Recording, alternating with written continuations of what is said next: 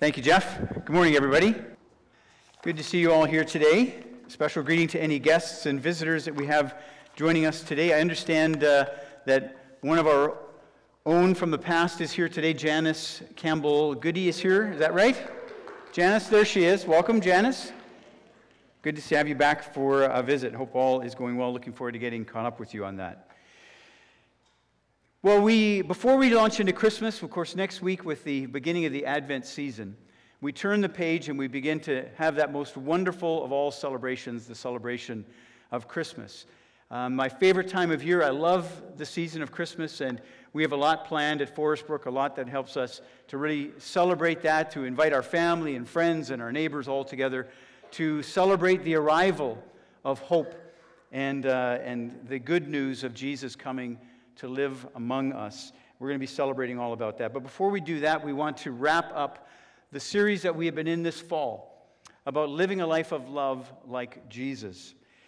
This series came from our passage last spring in Ephesians chapter 5, verses 1 and 2, where we were wrapping up our study of the book of Ephesians. And when we came to this passage, we talked about the fact that what this passage tells us is that the ultimate goal of discipleship is that you and I, as followers of Jesus, would become imitators of God, as beloved children, that we would walk in love as Christ also loved and gave himself up on our behalf as a fragrant offering and sacrifice to God. And we've been spending the last 11 weeks looking at how Jesus loved and challenging ourselves and encouraging and urging ourselves to become imitators of him in all of the ways that he loved. How did Jesus walk? How did he love the Father and love others? We talked about how he lived out his identity as God's Son. He knew who he was, and he lived out of that sense of identity. He relied upon and was fully led by the Holy Spirit. He led with grace in all of his interactions with people. He didn't come to condemn or to judge. He came to save, and that was how he interacted with everyone. He saw people. He paid attention to them. I love Jim's description of the crowd, that when he looked at the crowd, he saw them as sheep without a shepherd. He saw them as lost. And that then prompted him to be moved with compassion towards those who were trapped by sin or suffering or circumstances in life, that his response to those individuals was one of compassion. And that he served. He served others rather than coming to be served himself. He gave himself away in service to others. This is how he lived. This is how he loved. And this is how you and I, as his followers, are called to live and love as well. But there is more to it than that. As we see in this passage, there is an ultimate expression of love. Jesus says, "No greater love has anyone than you lay down your life for your friends." The ultimate expression of love is always sacrifice. Sacrifice. And Jesus did that. We see this in his passage. Be imitators of God as beloved children. Walk in love as Christ also loved us. And how did he love us? He gave himself up on our behalf as a fragrant offering and sacrifice to God. He sacrificed himself as a demonstration, as an act, as a fulfillment of the love that he had for all of us. What did Jesus accomplish by sacrificing himself? I love this passage in the first chapter of Revelation that talks about, John now writing at the end of the New Testament, years and years and years later, kind of summing everything up. And just before he gets into the vision he's been given for the churches, he says this, he says, "Grace to you and peace from him who is and who was and who is to come, from the seven spirits who are before his throne, from Jesus Christ, the faithful witness, the firstborn of the dead, and the ruler of the kings of earth, to him who loves us and freed us from our sins by his blood, and made us to be a kingdom, priests serving his God and Father. To him be glory and dominion forever and ever." What did he do for us when he sacrificed himself? He took our sins away by his blood, but he did more than that. He did more than just take our sins away. He took our sins away for a reason. He took our sins away for a purpose, and that was so that we could become his kingdom, so that we could become the kingdom of God on earth now, and as part of that kingdom, that we would be priests serving God. He came to take away our sins so that we could live a life of service to God. Jesus, when he gave the bread and the wine for communion, he said, "Do this in remembrance of me." And it is a fulsome remembrance. It isn't just a remembrance of him dying on the cross for our sins and taking by his blood, removing our sins. That's half the story. The other half is what he has saved us for and what he has given to us in exchange. I'll invite the ushers to come forward because we're going to celebrate communion in just a second. We don't just remember what Jesus did for us. We receive it when we take communion. John Stott, in his book, The Cross of Christ, says that we don't take communion. It's not something that we take. It's something that we receive. Jesus took the emblems. He took the bread. He took the wine, right? And after giving thanks, he offered it, and he gave it, and he said, "Take it, all of you. Take it and eat it. Take it and drink it." He offered it. He gave it to us. He gave it to his followers, and the offer is for you and I to receive it. To receive it. It's his offering for you. It's his offering for me. He said, you know, nobody's making me do this. Nobody's making me lay down my life. I do it because I love you. And I want you to be free. I want you to be part of my kingdom. And I want you to live a life of service to God our Father. And I willingly and happily lay down my life so that can happen. And in order for you to remember this and remember who you are and remember what I've done for you, I give you this bread, and I break it, and I give thanks, and I offer it to you, and I say, "Take it, receive it, all of you. This is my body broken for you." And then I take the cup, and after I've given thanks, I give it to you, and I say, "Drink from it, all of you. This is my blood. This is the new covenant in my blood. As often as you do this in remembrance of me." And so today, as we take communion together, I want to encourage you to receive it rather than take it. So the way we're going to do that is the ushers will start us off, and when they pass the tray to the first person, the bread, they'll say, "The body of Christ broken for you." And then I want you to receive it. And after you've taken the bread and taken the plate, you turn and pass it to the next person. Repeat that. Say, "The body of Christ broken for you," so that they can receive it. So rather than them taking it from you, you give it to them and let them receive it from you. And then you take that bread and you take the plate and you pass it to the next person, the body of Christ broken for you. And likewise with the cup. When the cup comes around, we'll do the same thing. The blood of Christ shed for you. And then offer it to the person beside you. Let them receive it as you give it to them, just as Jesus gives it to us. Let's receive the sacrifice of Jesus today as we celebrate communion. Let's pray. Father, your word says, that even though Jesus was killed on a cross by Romans at the behest of the Jewish leadership that wanted him dead, that none of this was done apart from your plan and purpose. That you, Lord, had ordained from the very beginning that this would be how you would make atonement for the sins of humanity. That your very Son would give his life a ransom for all of us. What the devil chose to, or thought he was doing for wickedness and for his evil purposes, Lord, you redeemed and turned for good, and that's so much the way you do things. And so as we receive this celebration of communion today, we do it with thanksgiving. We thank you, Lord Jesus, that this is an expression of your love, that you loved us enough to do this, that you removed our sins from us by your blood, that you set us free, you placed us in your kingdom, and you've called us to a new life of service. And all of that is part of what we're doing. You made it all possible. So as we receive together the bread and the cup today, would you bless these things, Lord? Holy Spirit, would you minister the love of Jesus to us as we celebrate together this communion today? May our hearts be filled with thanksgiving as we receive the gracious offering of our Lord Jesus Christ. In his name we pray. Amen.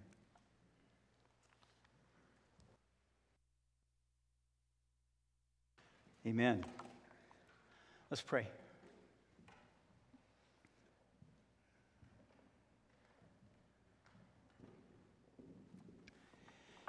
Father in heaven, we're grateful to receive all that you have done and given to us. As your servant Peter wrote, we have received everything that we need to live the life that you have called us to live. We thank you for your patience, for your faithfulness. We thank you for your presence, not just here with us now, but always. Whether we are aware of you or not, you never leave us nor forsake us. And your desire is that we would know your nearness, your love, and your favor every moment of every day. That we would be so filled with the love that you have for us that it would pour out of us into the lives of others. The love of God shed abroad in our hearts, as Paul wrote in Romans. Father, we want that too, and we ask for that. We present ourselves before you today, and we humbly come before you. We confess all of the ways and times that we fall short of the glorious inheritance that we have.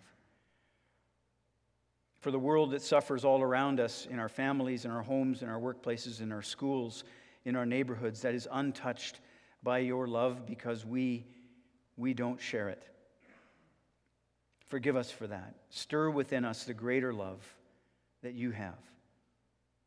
Help us to live more like Jesus. For this, Holy Spirit, we need your help. We need you to be in us and living through us and powering through us everything that we cannot do for ourselves. We are weak and frail and feeble. But with you, Lord, with you, Holy Spirit, all things are possible. And the greater things that Jesus said his church would do, we can do because of you. So we ask to be filled with you. We ask you to come. We ask you to minister. We ask you to speak to us, to fill us, to move us, to inspire us to do all that you need to do to continue the work of sanctification and transformation in our lives. We want to be like Jesus. And we know that this pleases you. And so we pray for your will to be done. Father in heaven, I surrender the words that I'm about to speak, the words that you've helped me to prepare. I surrender them to you and ask that you, Lord, would purge them so that only that which you want to be shared with your people would come out of my mouth. I ask for your blessing, Lord, not just upon what I speak, but on how it is heard. Holy Spirit, be in the hearing. So that as we read from your word together, you, Holy Spirit, cause these words to live within us and to stir within us and to shape us from the inside out. So, Lord, I just ask for this, knowing that we need you. If you don't move, we're just people. And we know that you want us to be so much more than that. So we give you ourselves, we give you this time, we give you these words and ask you to bless them in Jesus' name. Amen. So what's an appropriate response for all that God has done for us in Jesus? Well, we don't have to guess. Paul writes in Romans chapter 12 and verse 1 these words. He says, "Therefore I urge you all, in view of God's mercy, to offer your bodies as living sacrifices, holy and pleasing to God." I love what he says there. Think about it just for a second. Before he gets to the bit about how you and I are to offer ourselves as sacrifices, he says this. What's the motivation? Why should we do this? Where does it come from? He says, in view of God's mercy. We've just celebrated the remembrance of God's mercy. What is an appropriate response? It's to offer ourselves. To offer ourselves in return. In light of all that God has done for us, an appropriate response is to imitate Jesus and live a life of love that leads to us sacrificing ourselves. Now, that can be a hard truth, a hard thing for us to hear, but that's what we're going to talk about today, because that is the ultimate end of discipleship. That is ultimately where it takes us, where it leads us. We know we're getting it. We know we're becoming like Jesus when we start to sacrifice ourselves. Because that's ultimately what he did. What does it mean for us to live lives of love like Jesus sacrificially? This Ephesians passage that we've been looking at, that we are to imitate God and love like Jesus who gave himself up for us. Ultimately, his love for us ended up in him sacrificing himself for us. So what does that look like for you and I to love like that, to love sacrificially? Well, John Stott in his book, The Cross of Christ, talks about 5 different ways that we sacrifice ourselves that come from Scripture. So we want to look at those, and then we want to talk at the end about what they all mean. So let's just go through them as quickly as we can. They're all nothing new here. There's nothing that's going to be earth-shattering or no new information or new knowledge. But I pray that we'll hear it and maybe hear it anew and hear it afresh for the first time in a long time, perhaps. The first thing that he says comes from Romans chapter 12 and verse 1. We present ourselves to God for service. Therefore, I urge you, everyone, in view of God's mercy, to offer your bodies as living sacrifices, holy and pleasing to God. This is your spiritual act of worship. A well-known verse. We talk about it many, many times. But notice what he says. Offer your bodies as living sacrifices. Now, that can mean a lot of things. You can take a lot out of that. And all these verses that we're going to look at today, all 5 of these ways that we sacrifice ourselves, could be all sermons, all in themselves. There's so much that is in here. I want to kind of highlight these things and have us thinking about it as we wrap up this series of living lives of love like Jesus. But what does he mean by offering our bodies? And in the Greek, it actually means, it uses the word soma, to bring your body, to offer your body as a living sacrifice. Well, that can be understood in different ways. And commentators, kind of take the high road, and not many of them take kind of the low road or the literal road with it. But, obviously he's referring to the sacrifice of an animal. And as the Old Testament custom was, that you brought an animal to the temple and you took that animal and you laid it on the altar. Right? That the actual, animal itself was sacrificed. The literal physical animal. This was not a kind of a symbolic thing. It was a real sacrifice. A real life was given. And so some say that he's talking about that. He's talking about our lives, that we bring our lives. I've often used this verse when we talk about the sins in the body, the things that we do in our flesh, in our body, that kind of disrupt and pollute the temple of the Holy Spirit that it is. And I say it matters what we do with our bodies. It absolutely matters what we do with our bodies, because our bodies are the temples of the Holy Spirit, and we present the way we live and we present our bodies as a sacrifice to God. We honor him with our lives. We honor him with our bodies. We honor him with what we do with our bodies, because it is his temple. So that's another way that we can look at that and take meaning from that passage. But I think what Paul is doing here is he's trying to make this very, very real. He's using the imagery of the sacrifice, but when he says your bodies, and he doesn't say yourselves or your souls or your lives, he says, no, you bring your bodies, because what I think he's trying to say is you bring your whole person, you bring your here and now, you bring your warts and all, you bring, this is me, God, this is me, this is who I am, take me as I am, here I am, in the here and now. Right now, this moment, I'm an embodied spirit, aren't I? As a human being, as God's creation, I'm a human being infused with a spirit and also infused with the Spirit of God. But I'm still a bodily being. I'm limited. I'm in the here and now. I'm flesh and blood. And it's to bring this part of who I am. It's not this idea of, someday I'll do great things for God. It's, no, here I am right now, in the here and now. I bring my body, I bring who I am, I bring my person, I bring my whole life. The good, the bad, and the ugly. And I bring it to you, God, and I lay it down at your feet. What is your will for me? What would you have me do? This moment, this day, this week, this year. How would you have me live? How would you have me honor you in the flesh with my body, We present ourselves. We offer ourselves. That's the other part of this. I love this. He says, in view of God's mercy, present yourselves. Offer yourselves.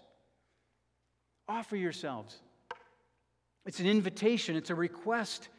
It's almost an urging. You know, when we give Christmas gifts and gifts to our children, especially little children, what are we looking for in return? We see the joy in their eyes and you know, we see the happiness and all of this. And you know, when we're parents and we're trying to teach our kids things, we're waiting to hear what? We're waiting to hear a whisper of a thank you. Some form of appreciation.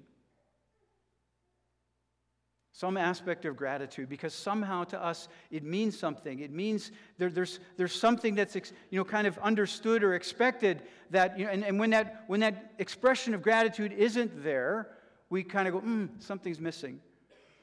And Jesus, when he healed 10 lepers and only one came back to thank him, he noticed the 9 who didn't. He goes, something off there. So what Paul is saying here is in view of God's mercy, right? He nudges us. Respond. Respond. Say thank you.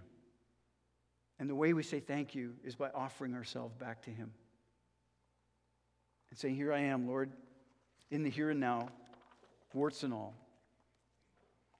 The next thing that Stott says in his book is that we offer God our praise, worship, and thanksgiving. In Hebrews 13:15, it says, through Jesus, therefore, let us continually offer to God a sacrifice of praise, the fruit of lips that confess his name.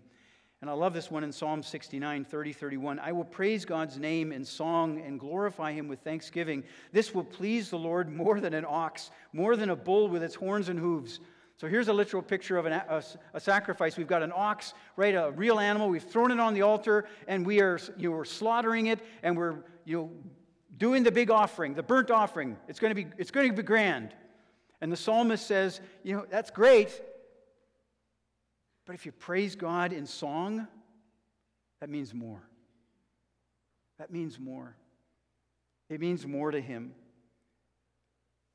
The sacrifice of praise, worship, and thanksgiving. Why? What is that?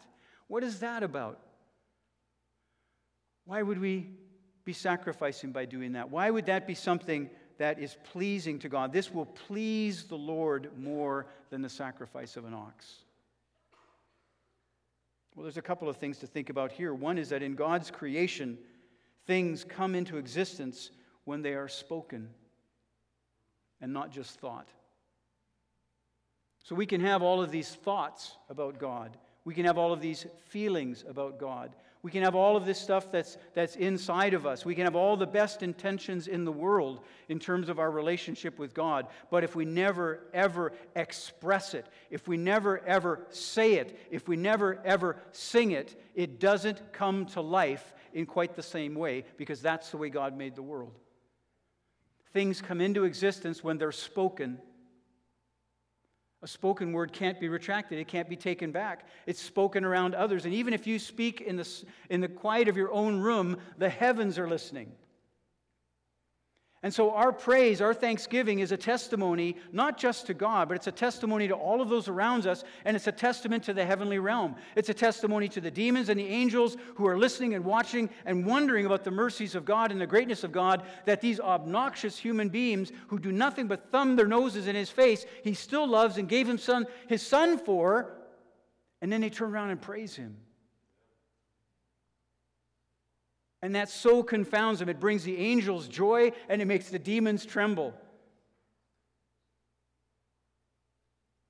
But if we never open our mouths, they don't know it. Only you and the Father knows it. And we can say, well, God knows my heart. I don't need to sing. I don't need to praise. I don't need to confess. I don't need to speak. I can just stand here. And my lips don't even have to move. And God knows my heart. And yes, he does. And yes, he does. But there is no sacrifice of praise in that. If you do not speak it, if you do not sing it, if you do not express it, there is no sacrifice of praise. One of the things that I encourage when we have our worship nights, and I mentioned this to Jeff, I just realized, that we come sometimes and we're broken, we're hurting, we can't bring ourselves to praise God because we're struggling or whatever. And one of the things that we do in community is we lift one another up in our praises. We sing for others. We sing for the people in front of us. We sing for the people beside us. We sing for the people behind us. We sing for our community. We express together our love and our praise and our thanksgiving and our adoration for God. So I might not even be singing for myself. I might be singing for you. And in fact, I do. In fact, I do. I raise my hands because I want the Holy Spirit to move in you as well as me. So we offer God our praise, our worship, and our thanksgiving. And that is a sacrifice. And it's pleasing to God. The next thing we do is we pray. We pray. Psalm 141, verse 2, "May my prayer be set before you like incense. May the lifting of my hands be like the evening sacrifice." And then Revelation 8:3-4, "Another angel who had a golden censer came and stood at the altar. He was given much incense to offer with the prayers of all the saints on the golden altar before the throne." We have these images, we have these pictures of how our prayers are like incense going up before God.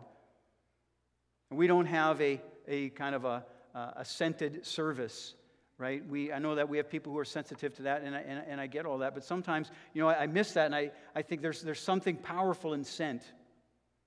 You walk into maybe a Roman Catholic church or something, and you smell the candles, and you smell the place, right? Some of you may only be smelling the person beside you at this moment.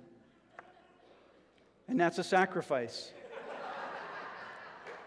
Right? And your sacrifice is pleasing to God.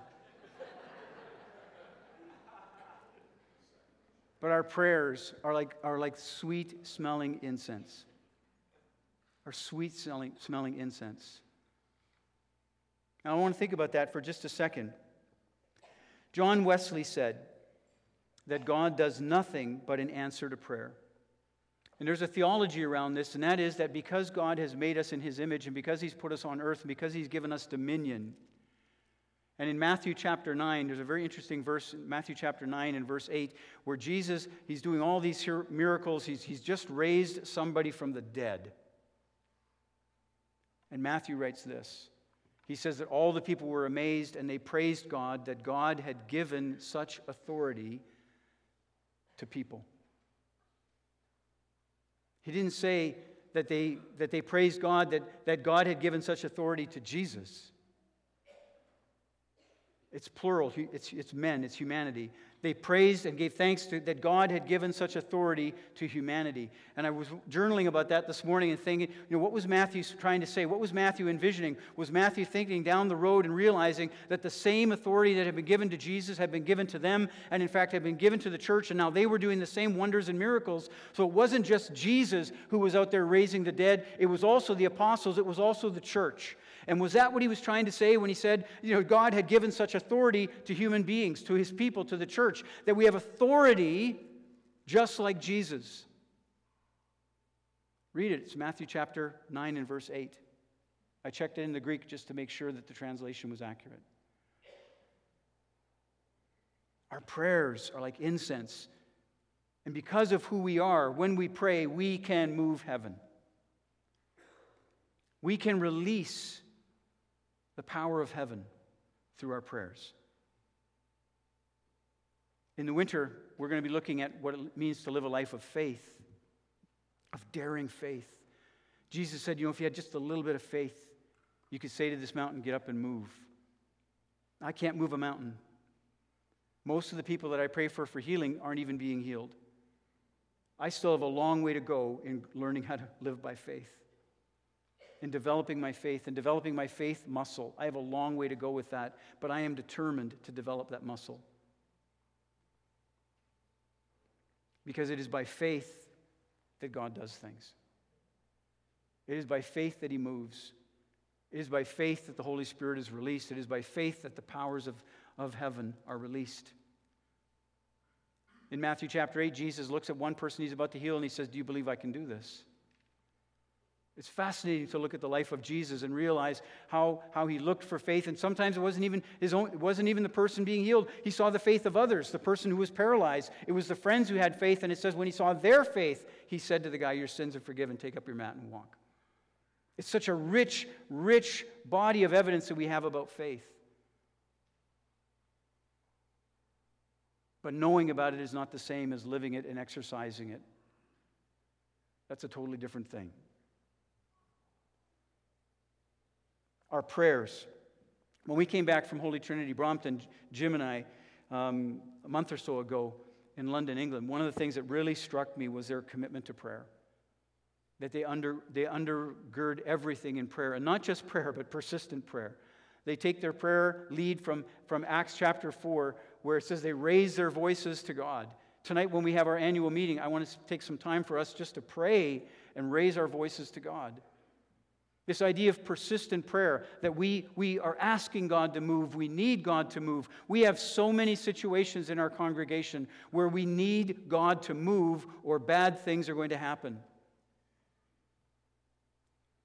And God is waiting for us to pray. He's waiting for us to pray. It's interesting in that Revelation passage, you realize that when those prayers of the saints are offered up with the incense at the throne of heaven, the next thing that happens is the earth just begins to shake and rumble and roar as the power of heaven is released on the earth. I am committed to us becoming a praying church and a church that prays persistently. That's one of our sacrifices. A couple more.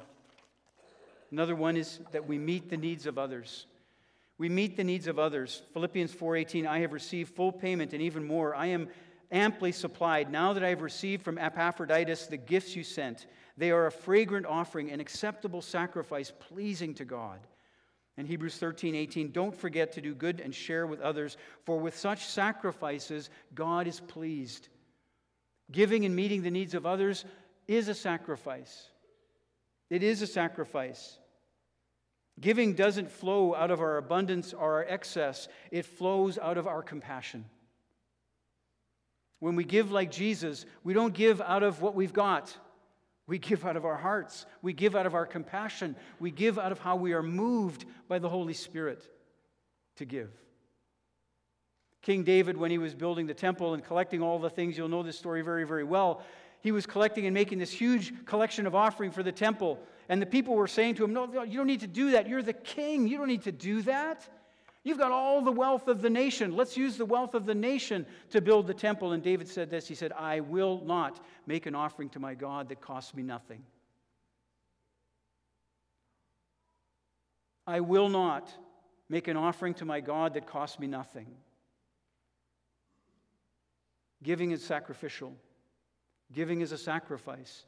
Whether you're giving to someone who has a need, or whether you're giving to support the work of God in the church, or whether you're giving to some agency that's doing good works in the world, giving is a sacrifice. When we give out of our abundance and out of our excess, and it costs us nothing, we have not sacrificed.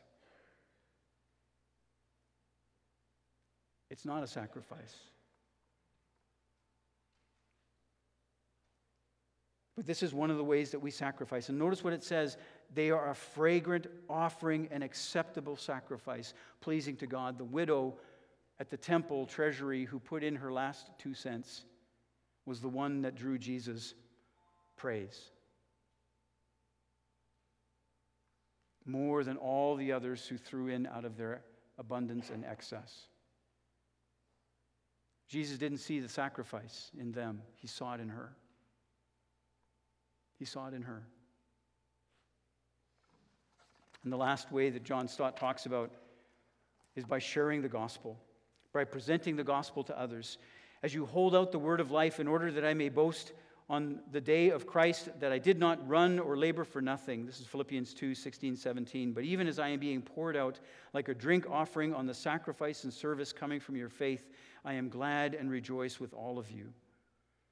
And in Romans 15, 16, because of the grace God gave me to be a minister of Christ Jesus to the Gentiles with the priestly duty of proclaiming the gospel of God, so that the Gentiles might become an offering acceptable to God, sanctified by the Holy Spirit. Sharing the gospel can be really intimidating.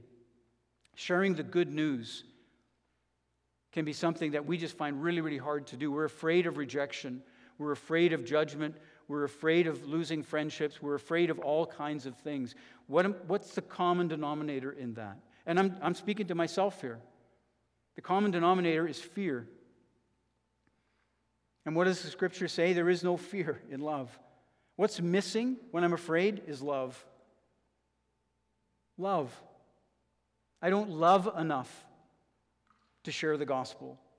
I don't love enough to be concerned about my neighbors and what's going on in my neighbor's life. I don't love enough to want others to have the good life and the best life that God has in store for them. And so I give in to fear. I don't overcome the fear. And so I don't have that sacrifice. To be able to actually invite someone to Alpha, or invite someone to come to our Christmas programs, or to invite someone to come to church, or invite someone into your home. Whatever. But to actually reach out and prayerfully listen to how God is working in someone's life, and then speak forth the words of life to that person. That is a sacrifice. And it's pleasing to God. Paul set the example of actually being poured out. He just so dedicated himself to this. He was poured out to this. You don't have to be in vocational ministry for this to happen. We just have to realize that the kingdom of God is good news. It's here now. You have people in your communities who are sick and suffering. What if the kingdom of God were to come upon them and they were to receive healing? People who are hurting, people who are alone, people who are broken, we're surrounded by them. And they need the words of life and the touch and the power of the kingdom of God to come near. And when we do that, we're sacrificing. The kingdom is welcomed as we advance it to those around us. Jesus was laughed at. He was accused of being out of his mind. He was accused of being empowered by the devil. This wasn't easy for Jesus either. Jesus had his opposition, didn't he? But Jesus knew why he was here, and he knew what he was to do, and he set about doing it, and he didn't let fear get in the way of him doing it, even when he was abandoned, and he was the only one left doing it. He never stopped.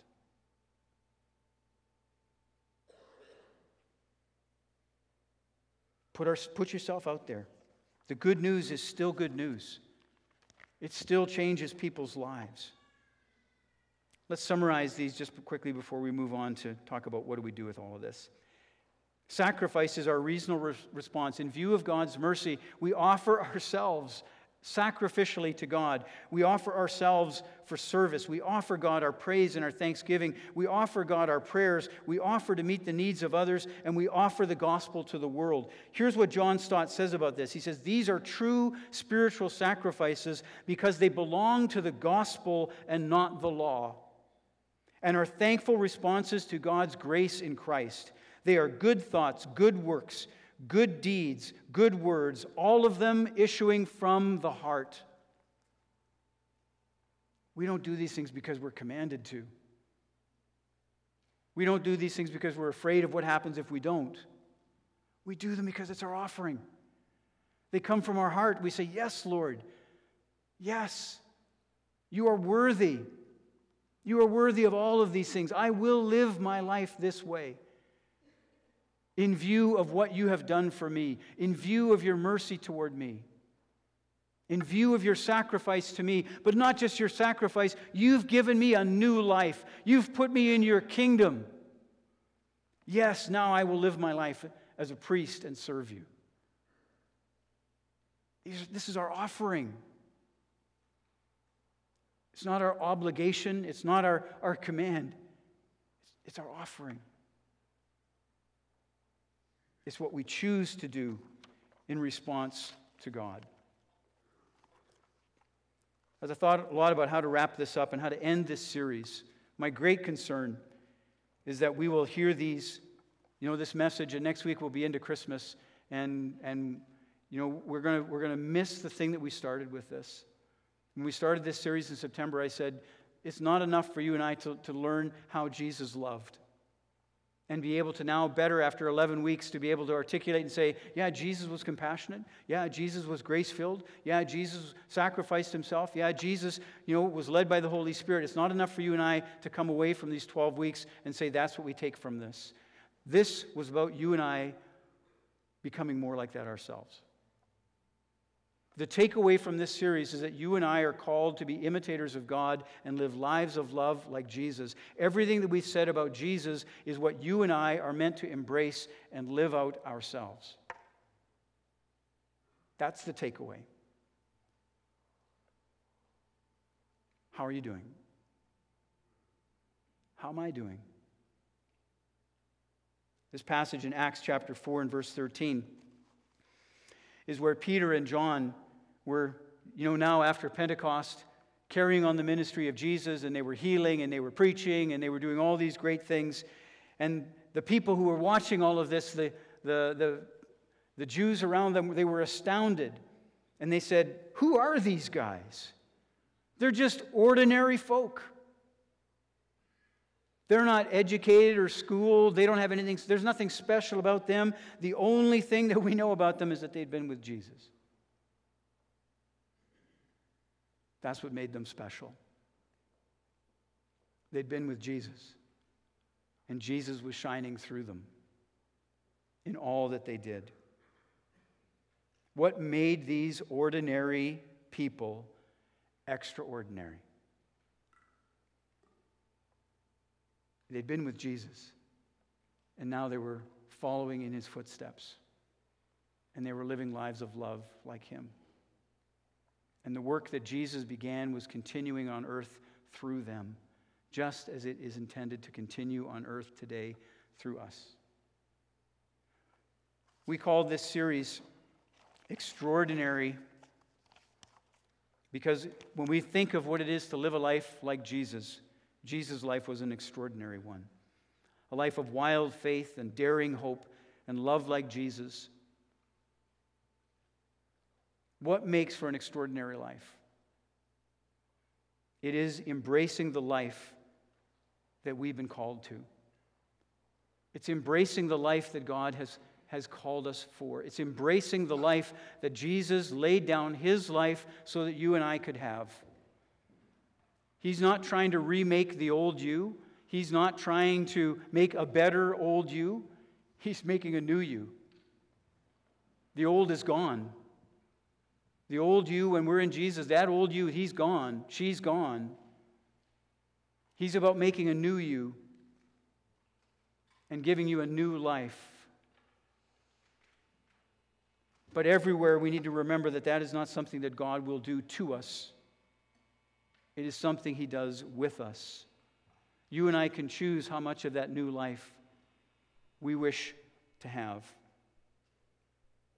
I want to give us some time to just think about this for a few minutes. And enough from me. May the Holy Spirit speak to us now. Before we turn the page to think about Christmas, what has the Holy Spirit said? What is the Holy Spirit saying to you and to me right now about what it is to live a life of love like Jesus? In Matthew chapter 16, verses 24 and 27, Jesus says this. He says, whoever wants to be my disciple, do you want to be? Do you want to be Jesus' disciple? He said, whoever wants to be my disciple. Do we want to be his disciples? Only you can answer that. We might want the benefit of being disciples. We might want, our ticket punched for heaven. We might want, whatever it is we think are the benefits of that. That's not the question. He doesn't say, do you want the benefits of being my disciple? He says, do you want to be my disciple? If you want to be my disciple, you must deny yourself and take up your cross and follow me. For whoever wants to save their life will lose it. But whoever loses their life for me will find it. This is the life that Jesus died on the cross for you and I to have. This life. Do we want it?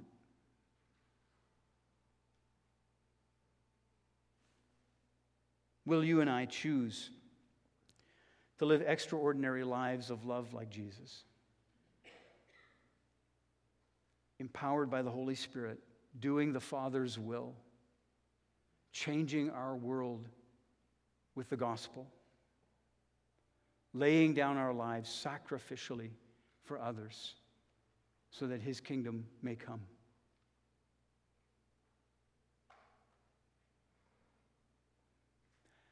I wanted to physically handle this cross because